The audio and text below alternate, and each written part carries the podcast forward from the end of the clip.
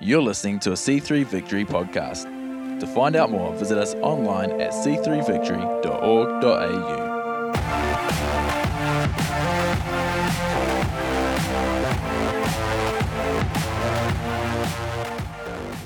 Awesome. So, how are we today, church? Uh, commiserations to soccer lovers.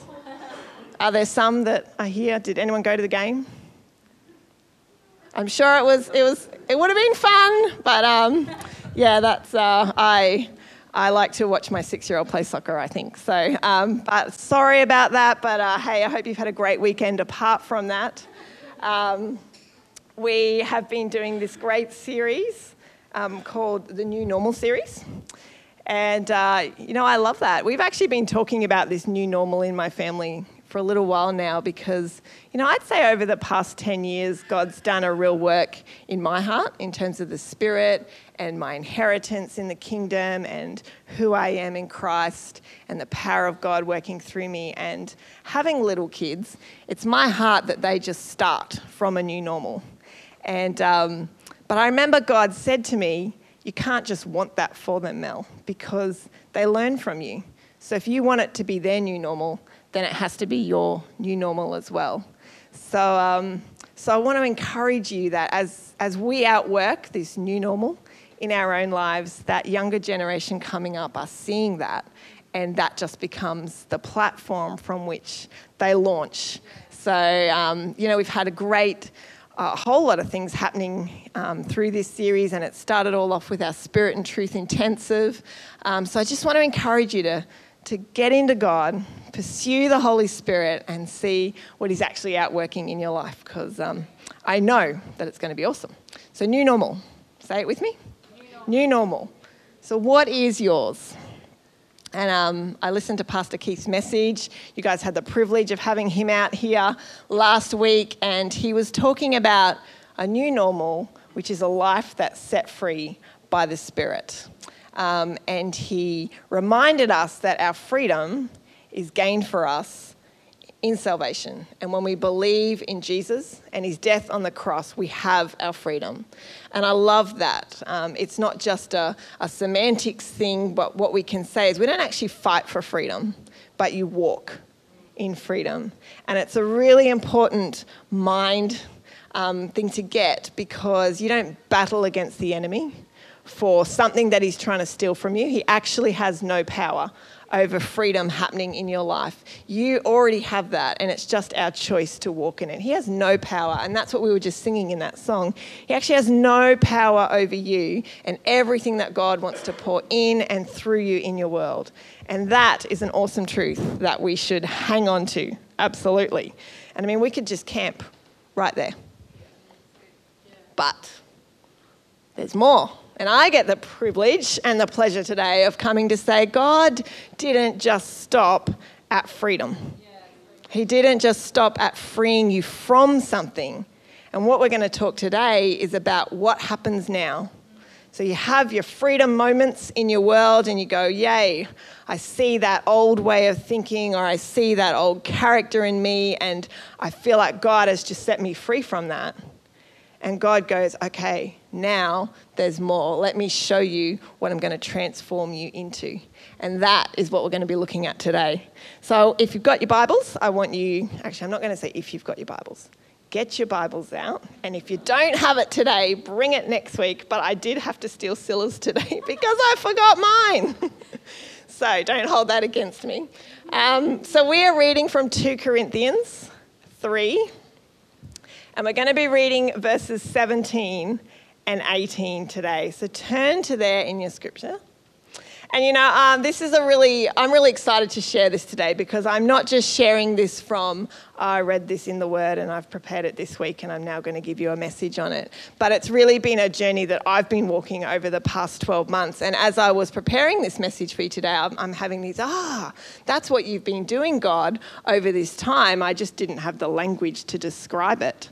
Um, and I remember a really significant freedom moment. And I wonder if you can just think now about a significant freedom moment in your world. What has been one? Something where God has just come in and it's like He's turned the light switch on, and you've gone, Ah, oh, I always used to think that way, but now I see the truth. Or I always used to act like that, but now I see how God wants me to be. So, can you think of a freedom moment? And for me, last year, um, it was the beginning of last year, I had this moment where God showed me that I had this really deep root of insecurity. And all throughout my life, I'd been, you know, dealing with little things on the surface, character traits or things that I thought or things that I did. But in, in this particular church service, he went, and here's the root of it. And I'm not a gardener, but I do know enough to know that if you don't pull a weed out by the root, it just keeps popping up. And so it was this significant moment where I had this aha, that's where all that other stuff is coming from. And I responded on an altar call, and, and I felt this physical weight lift off me. And I knew that there had been a spiritual transaction. And after that point, it was like I saw things differently. And um, events would happen in my world, and I would recognize it and go, ah, that's what that is. Well, I'm not going to think like that anymore. And um, it was like I was seeing things new for the first time. But then there was this process that I started to observe God out working. And it wasn't like I just got free from insecurity and then I, I just got left there. But God started to do this work in me that began to transform me, not just free from insecurity, but to a place of complete security. So He took me from something and He's taking, because it's a continual journey, me to something. And so that's what we're going to be talking about today. So if we've got 2 Corinthians, it says in the NIV version, Now the Lord is the Spirit, and where the Spirit of the Lord is, there is freedom. And we all, who with unveiled faces contemplate the Lord's glory, are being transformed into his image with ever increasing glory, which comes from the Lord, who is the Spirit. Now, I love, I've also put the King James Version up here because I really love the imagery that it creates. And as you're reading this, as you're hearing it today, I want you to get a picture in your mind about this process. So in the King James Version, it says, But we all, with an open face, beholding as in a glass the glory of the Lord, are changed into the same image from glory to glory. So, can you get a picture of that? It's like we have this mirror, and we stand in front of a mirror but what we see in there is the image of God, it's the glory of God. And as we stay in that place of presence and as we're beholding that glory, it says that we're contemplating that glory or reflecting that glory. Suddenly we find this process happening whereby we are actually being changed to look like the very image that we're seeing. And God says in His word here that that is this process of transformation that He wants to do in each and every one of us. And that's what happens after the freedom moment. It's an incredible, incredible truth. And I want to unpack that with us today. So, the purpose of freedom was always to lead us to transformation. And you know, I wonder have you ever been inspired by a Christian hero? You know, have you been read read a story of someone, or maybe it's actually someone real in your world, or um, you know, I read a great book called Defining Moments, and it goes through these, you know, people you've heard through history, your Smith Wigglesworth, those type, and it talks about their defining moments with the Holy Spirit, um, and then their transformation since then. And um, you know, there's something about them. Why why are we drawn to them? Why do we look at them and think, oh, wow, wouldn't I love to be like them? Like there's something that draws you to them. And I remember going to a conference in Melbourne and I heard a man by the name of Leif Hetland speak. Have anybody heard of Leif Hetland? I'd never heard of him before this time. But I sat under his teaching and uh, I've got written in my journal, I felt like as I was looking into his eyes, that I was looking into the literal eyes of Jesus. It was so undoing to me because I saw the love of God in a way that I have never, ever, ever experienced before. And I kind of imagine it was this part of what it would be like to sit at Jesus' feet and just actually behold and look upon him. Um, and so I am looking at this man, but yet I am seeing Jesus. And uh, what was it? Why was it? What was it about him that actually enabled me to do that?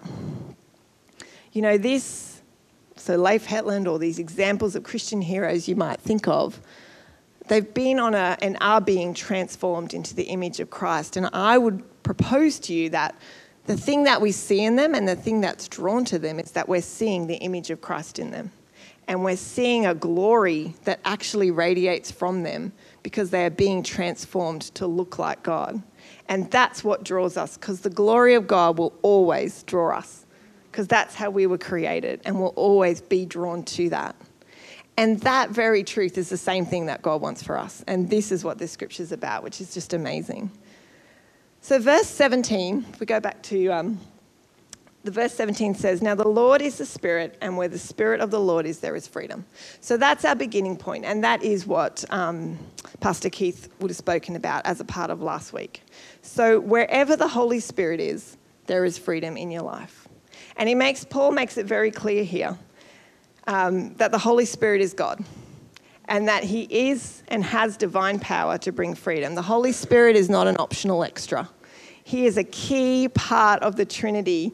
The, the Trinity of God is God, Jesus, and the Holy Spirit. And He has this divine power that when He is in our lives, He brings about freedom.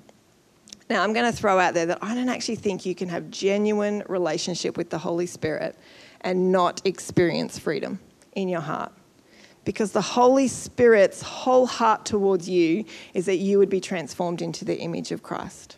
And so he wants to outwork freedom in your life. He wants to set you free from the things that bind you, from the fears that you have, from the anxiety that you might have, from the insecurities that we have, from the things that have come upon us because of our fallen nature.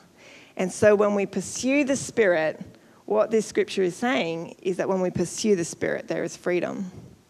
Now, the context of this scripture is actually Paul, so it's in the book of Corinthians, and it's a second letter, or maybe not be the exact second letter, but it's another letter that Paul had written to the Corinthian church. And believe it or not, Paul's legitimacy as an apostle was being questioned.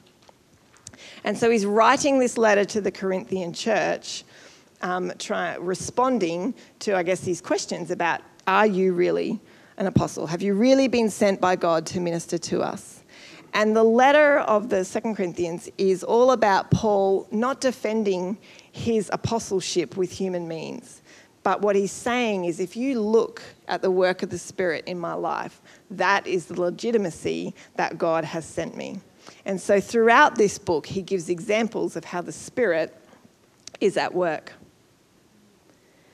So the beginning of transformation is freedom but it doesn't stop at verse 17. And I think and I myself quote verse 17 a lot, and we kind of sit on that bit because when we get into verse 18, it gets a little bit messy and it gets a little bit hard to understand. And sometimes I think we balk a little bit at the word glory, um, and we might just kind of put it down to, I don't know, some shining light or some angelic kind of encounter, and we don't actually go, what does it mean for me to be transformed into his image with ever increasing glory. Because in that, he wasn't actually talking about angels, he wasn't talking about spiritual beings, he's actually talking about you. The plan of God is to increase his glory upon you. And what does that actually look like in today? I really felt that for some of you, there's real hope in this message for you because some of us have freedom moments and then might feel like we get stuck there. And if we don't pursue the Spirit to move through transformation, the enemy will come in at your freedom moment and he can use that to condemn you and to say, See, you didn't really get free from that. See, you, you aren't really a child of God. You really can't get any better than you are. And God never intended for us to stay stuck in just freedom is an incredibly amazing thing, and God wants to free you from your sin. But He always intended that we'd be able to move on from that and to be transformed into what we were always created for at the beginning. So let's go back to our scripture. It says, Now the Lord is the Spirit, where the Spirit of the Lord is, there is freedom. And we all, who with unveiled faces contemplate the Lord's glory, are being transformed into his image with ever increasing glory, which comes from the Lord, who is the Spirit. So, what is this transformation that Paul is talking about here? I mean, we hear transformation a lot, and it's, it's not a new concept in our world. And there are a million self help books out there that are telling you how to transform your life. They'll transform your finances, they'll transform your personal world, they'll transform your relationships. Um, and it's also not, I, I don't think it's a new concept in religion. There is a lot of religions that talk about this process of becoming a better person or transforming ourselves to try and find this high level of perfection or this pursuit of a place where everything suddenly finds its way to be right. So it's not a new concept. But there is a difference between the transform that Paul is actually talking about and the transform that we might come to know as the world as self help. And the difference is that in the world, it's all reliant on our own strength. So, do you remember that Inside Out series? Who was around for the Inside Out series that we did last year? Any hands? So, we were talking about the fact that we had spirit and then soul and body and that to bring about change in our lives, we were having to work from the inside out. We needed to change in our spirit, which would then lead to change in our body or into our soul and into our body. And if we were trying to do it from the outside in, trying to use external measures, it only gets so far. Well, this is this concept that Paul is talking about here. And in the world, we try and use external measures to change us. So we try and set ourselves routines, or we might try and, um, I don't know, physically change our external appearance, or we, we try and do things from the outside in. But as a Christian, we know that the inherent dysfunction is actually coming from our fallen nature and the sin that God wants to overcome from the inside. And we have been set free from our sin but there is this process of transformation as we work from the inside out. So we're really coming back to that series and seeing here in this verse Paul talking about this thing. Um, and who likes reality TV? Anybody? Neither do I, Pastor Earl. but I do know enough. There is a lot of TV shows that look at makeovers and whether they be losing weight type makeovers or whether they be changing your appearance, giving you clothing, you know, taking you shopping for clothing, or they might even be about changing your external, like your house, or giving you a holiday or something. Um, they've all got this promise of if we do this, we're going to change your life. And usually, what you'll find as you journey with these people is there's, there's internal problems that they're experiencing. They're usually, there's, there's something that they're trying to overcome. And so they go on this journey and they, you do the TV show and they get to the end and, oh, it's all amazing. They look amazing, or they've got an incredibly now styled wardrobe, or their house is awesome, or they went on a great holiday. But the really sad thing is that for most of these people, if you actually followed them up six months later or 12 months later, they're back at the same place that they were before they started the TV show. And you have to ask the question why? Why did that transformation not stick? And the reason is because they were trying to change something on the inside by coming through the external challenges, by coming from the outside. You can't change an internal thing by trying to fix the, what you see on the surface. And so when God purposes us to get freedom, we find freedom, he always then intends that we get transformed so that the very things that he has freed us from become past and we become more like the image of Christ and we are released into what God has created for us to do. So I want you all to say with me, we are being transformed. We are being transformed. If you take nothing away from today, I want you to remember that you are being transformed and to pursue the Spirit for what it is that He is transforming in your life. To move away, to celebrate the freedom moment, but to not stay there. Instead, God wants you to turn and look to where He's taking you and get a picture for the image that He's creating in you. Now, in this scripture, Paul also shows us that this is not a limited offer.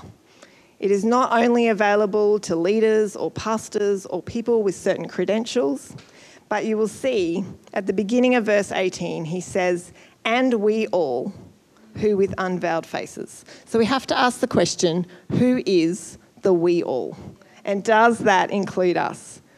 Now, when you're reading scriptures, always read around the context. There is so much that helps us to understand. We often pick verses and we just love to throw them out there on their own, but there is so much richness in knowing how they fit in the whole scheme of things. So if you actually flick back in verses 14 to 16, Paul shows us who the we all are.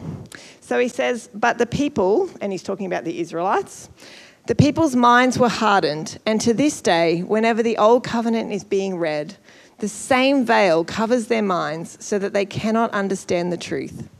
And this veil can be removed only by believing in Christ. Yes, even today, when they read Moses' writings, their hearts are covered with that veil and they do not understand. But whenever someone turns to the Lord, the veil is taken away. So he talks about in that verse the we all with unveiled faces is relating back to what he was talking here about the Israelites who had a veil. And he's not actually talking about a literal veil in this scripture, he's talking about a spiritual veil. So there was this veil that covered their heart. So a veil is, it is just a, you know, in a literal concept, a piece of material that you would put to cover. Um, brides used to walk down the aisle with a veil over their heads, and it would cover their faces until came the point in the um, ceremony where they would be like unveiled to the groom. But we don't do that anymore, not too much.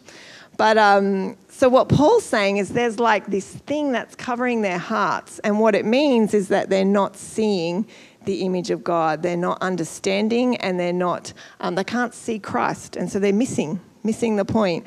And it's not just about the Israelites because um, later on in chapter 3, he also says that there is a veil that covers the mind of unbelievers. So people who do not know Christ also have this veil that blocks them from seeing this true image and understanding Christ. But he says in this verse how we get rid of the veil. The veil can be removed only by believing in Christ. But whenever someone turns to the Lord, the veil is taken away.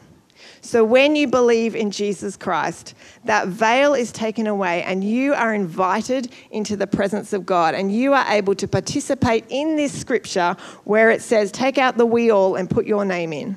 And you, with an unveiled face, are able to stand there and behold the presence, the glory of God, the image of God, and you are being transformed into his image.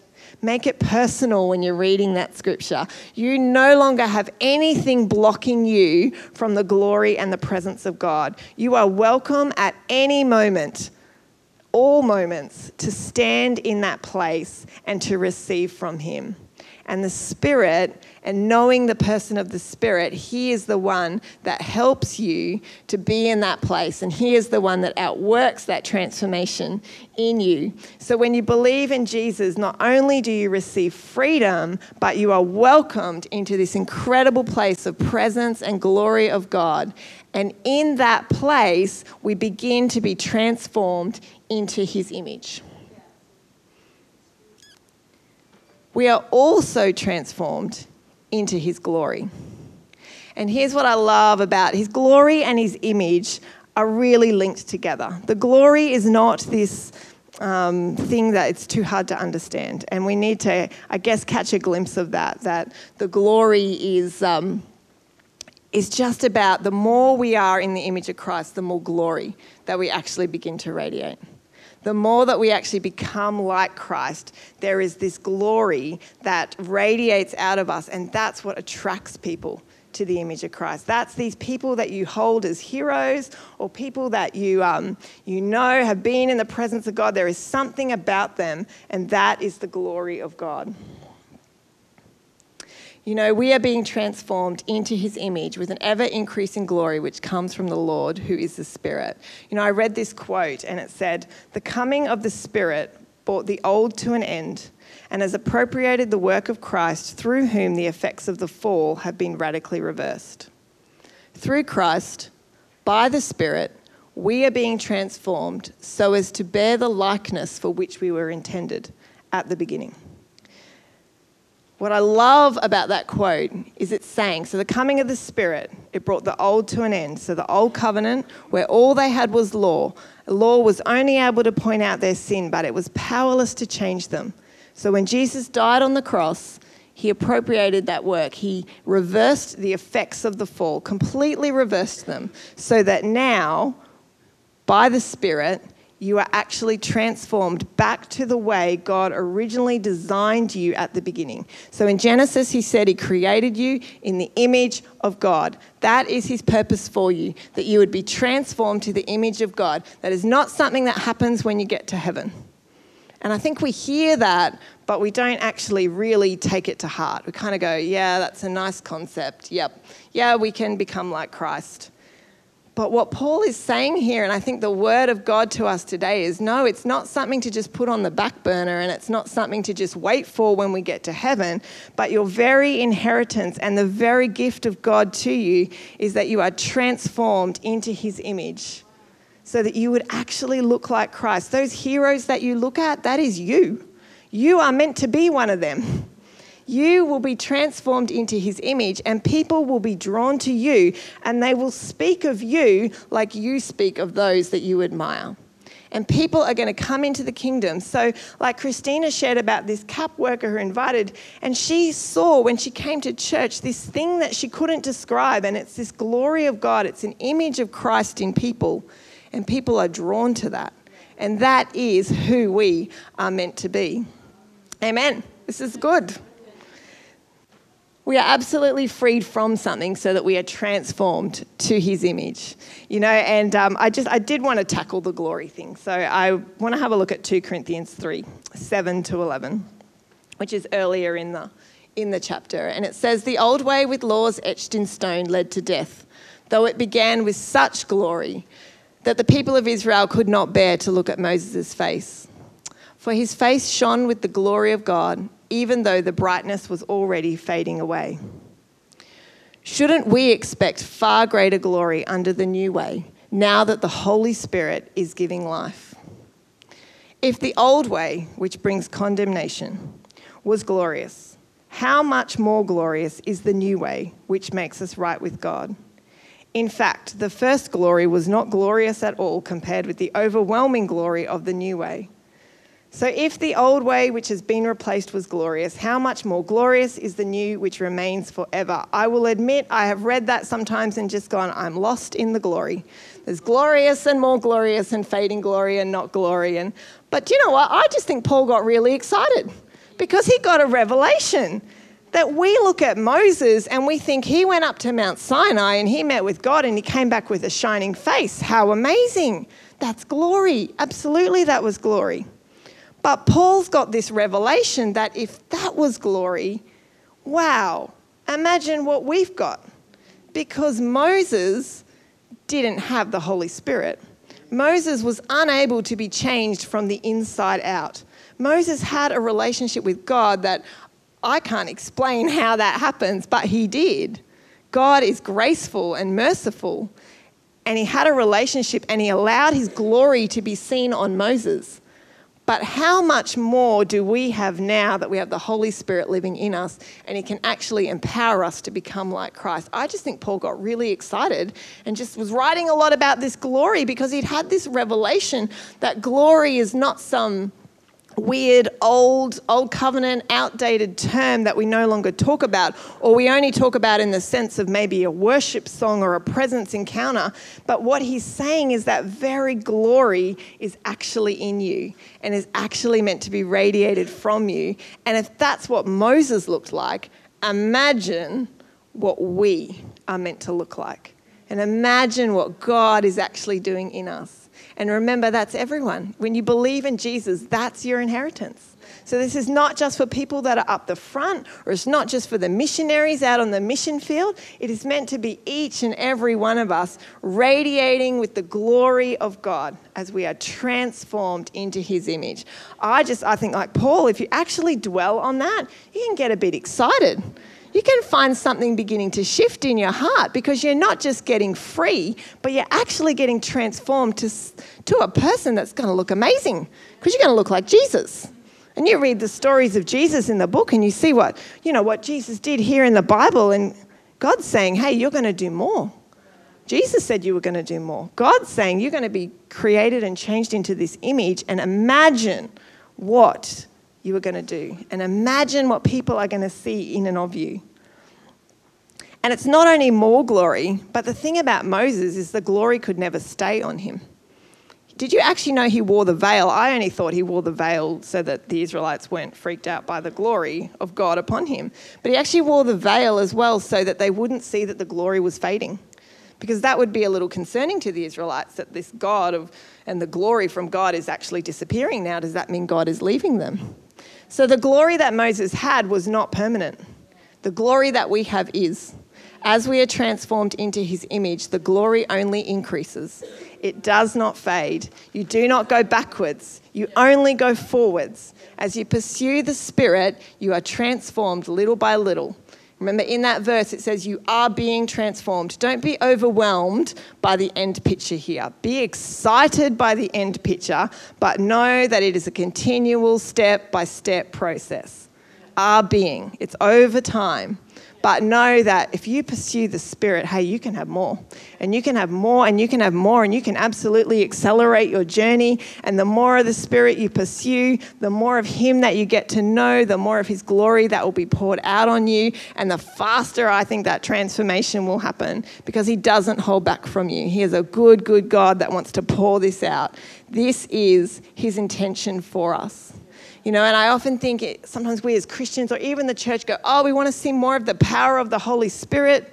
And so we inadvertently chase those experiences of the power. And what God's saying is it's always been inside of you. If you just pursue me and if you are transformed into my image, the power will flow. The examples of the Holy Spirit at work in your life will naturally come out of you. Can I have the team come on back up? Transformation in this scripture and what God is telling us is we are going from who we were to the image of Christ. And I really felt as God was preparing this word today that we need to get a picture of what He's transforming us to. We get really stuck on everything that we're not.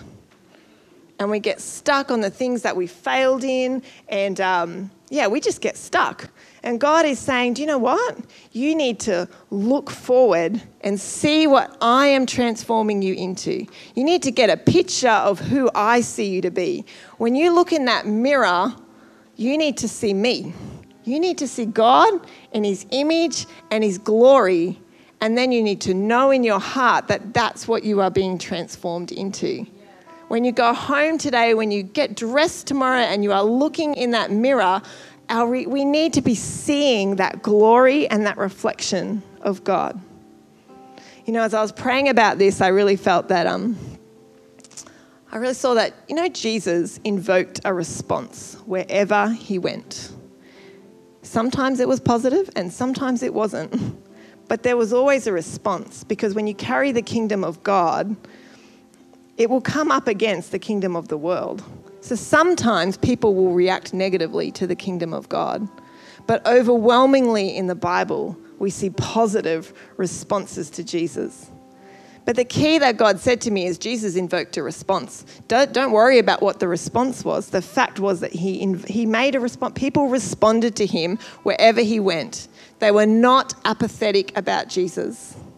And, church, I think the greatest sadness that I can think of is that we would be a people that don't actually invoke a response. That we would be a church that a community can be apathetic towards. Because if we are people that are walking in the image of Christ, then we should absolutely be invoking responses in the people that are around us. And as a church, there should be something in this community, the glory of God that they are drawn to. And that is who we are. And I just, I've always had this saying in my heart, you know, if, oh, if we could just be Christians and just be Jesus, the world would see and know, and, and there would, this is how the multitudes come to him. It's through each and every one of us living out our inheritance to walk in the image of Christ. Thanks for joining us for the C3 Victory podcast. We would love to see you at one of our services. To find out more, visit us online at c3victory.org.au or check us out on Facebook or Instagram.